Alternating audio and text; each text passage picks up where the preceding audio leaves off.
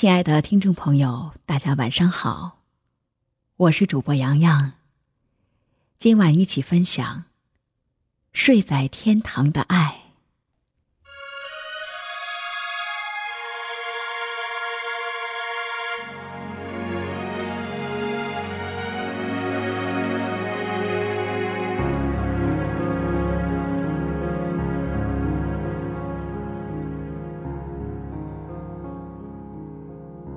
一天，父亲开口跟我要钱了。最初的借口是身体不太好，要去医院做个全身检查，我便给他寄了钱。没想到时间不长，他又来了电话，说想买一个电动三轮车。我犹豫了一下，他好像听出了我的迟疑，连忙说道：“你给我出一半儿。”我自己出一半把家里的羊卖了，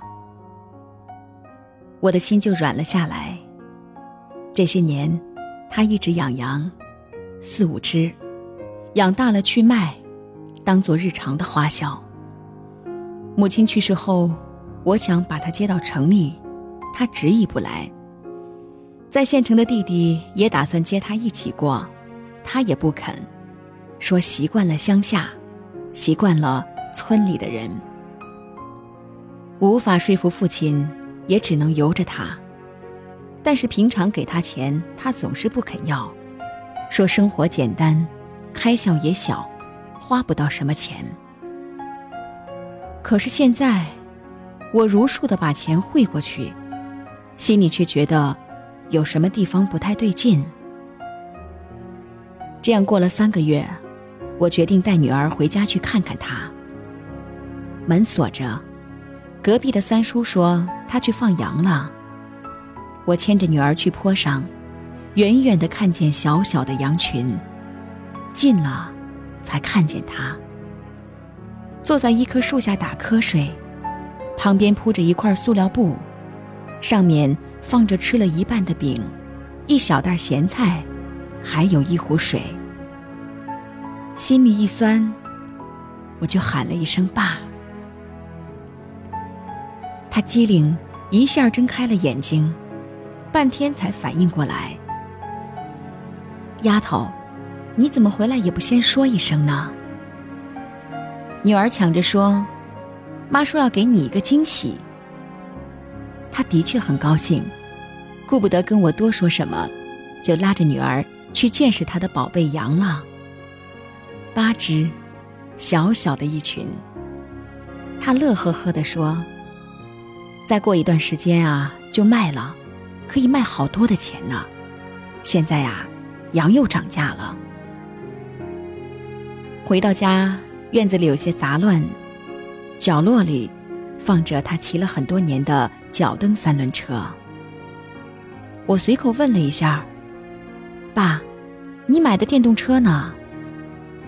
他有些慌张的说道：“我还没买呢，人家说呀。”下个月电动车降价。我收拾院子的时候，听见他给弟弟打电话：“你姐回来了，你们晚上也回来吃饭吧，多买点好吃的。”我想说什么，但又住了口。那些年，心里始终介意父母的偏心，因为年少的嫉妒，我对弟弟刻意的疏远。后来赌气般的考上了一所好大学，终于扬眉吐气的离开了家。大学毕业后，我进了一家不错的外企，做了白领，而弟弟最后勉强读完职业中专，成了县城里那种在流水线上做事的小工人，而对我更是仰视中多了一些敬畏。下午，弟弟两口子带了孩子早早回来。买了很多的东西，父亲亲自下厨，让弟弟打下手，做了很多菜，都是我爱吃的。母亲在时，他是不做饭的，很意外，他竟然把每一道菜都做出了母亲的味道。吃着吃着，我几乎是流下泪来。晚上我在院子里陪他说话，只是没想到，他绕了很大的圈子，先说村里正在统一规划，又说母亲生前想重新的翻盖房子，最后才试探着问：“你们要是手头不那么紧，能不能？你知道的。哎，你弟弟他们呀。”我打断他：“爸，翻房子需要多少钱呢？”“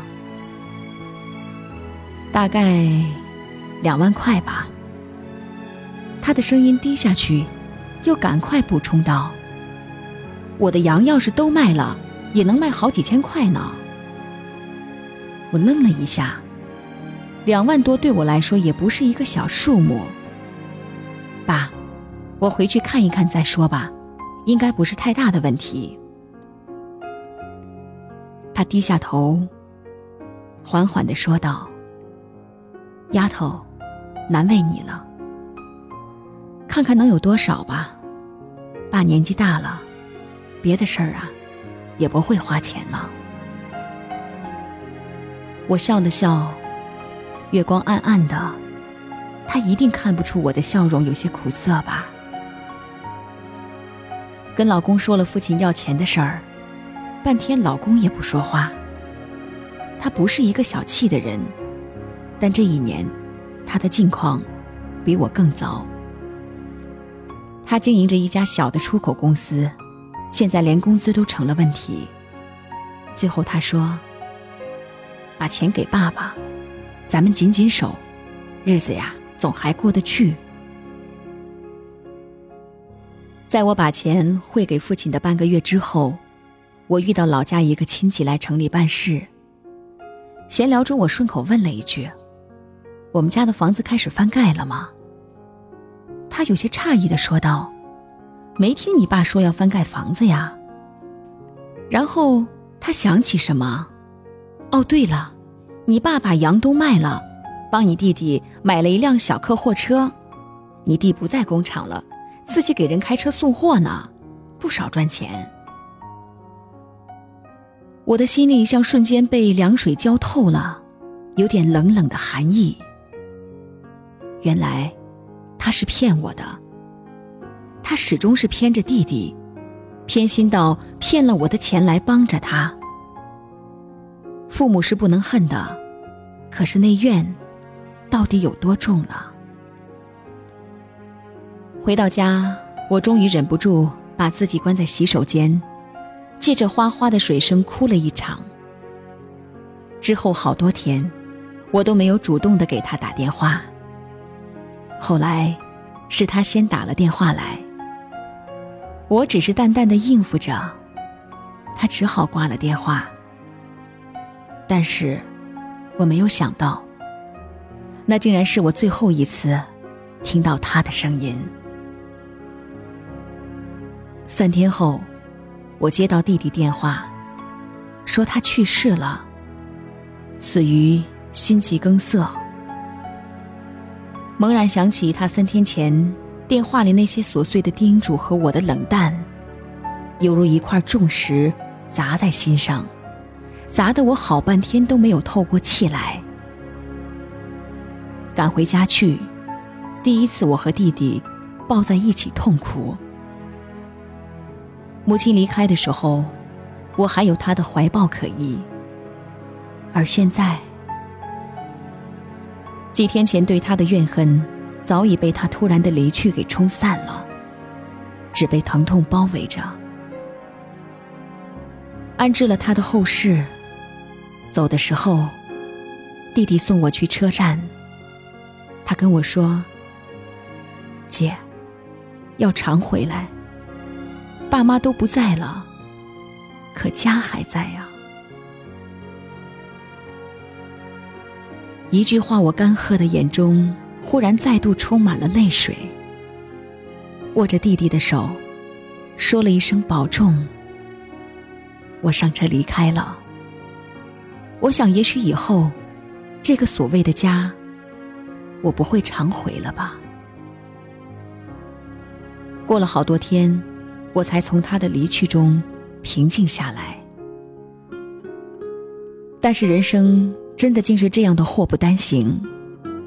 老公的公司出事了，他被一个客户骗走了全部的资金。老公几乎崩溃，从不沾酒的人开始日日买醉。我既心疼焦急，又无计可施，想了一个晚上，决定卖房子。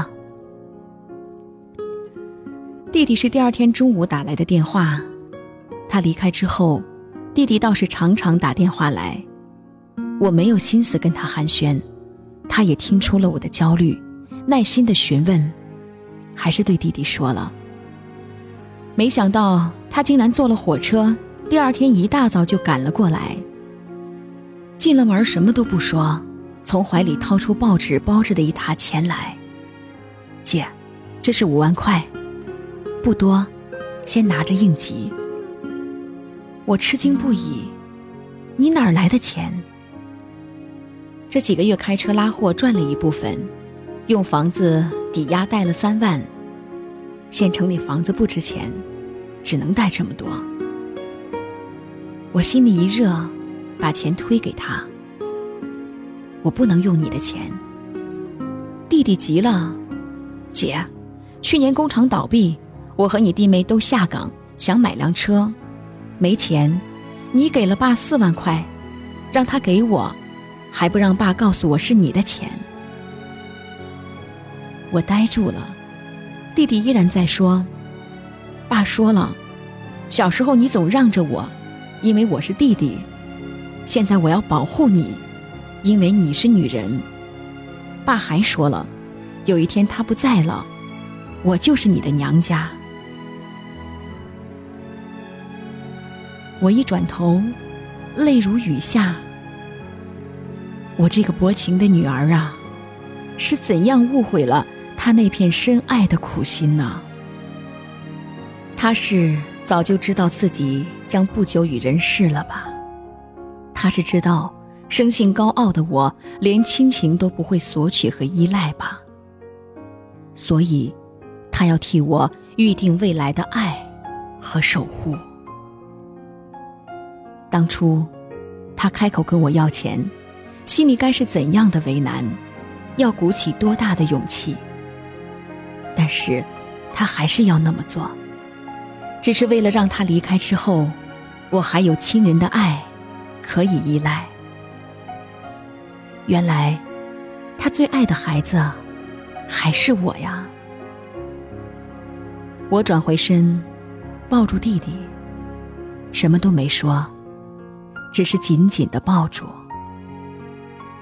我想，此刻睡在天堂的他，一定是安心了，因为他那个始终活在他的深爱中却不自知的女儿，终于懂得了他的爱。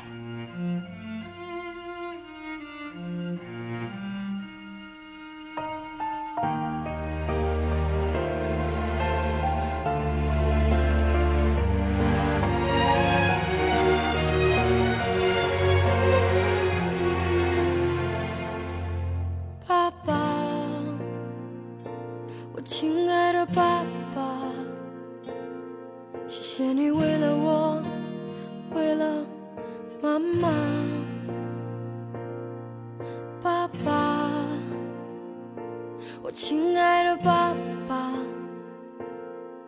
你用委托的背撑着这个家。爸爸，我亲爱的爸爸，请原谅我的任性，说出的那些话。爸爸，我亲爱的爸爸。我愿用我所有换你一生安康。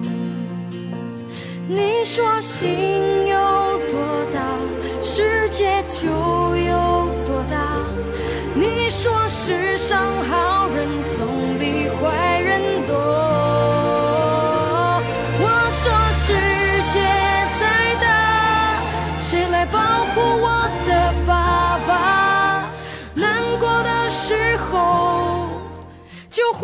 难过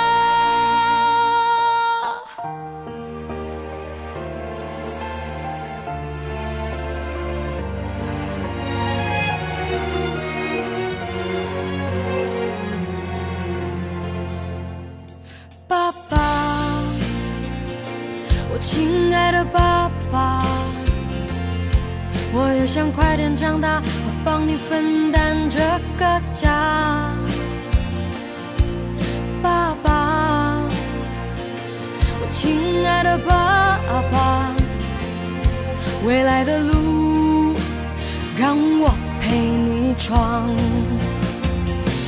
你说心有多大，世界就有多大。你说世上好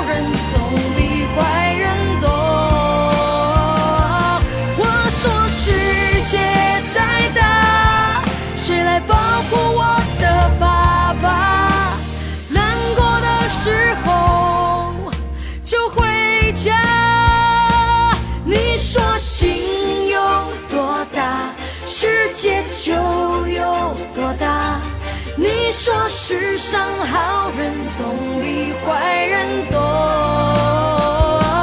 我说世界再大，谁来保护我的爸爸？难过的时候就回家。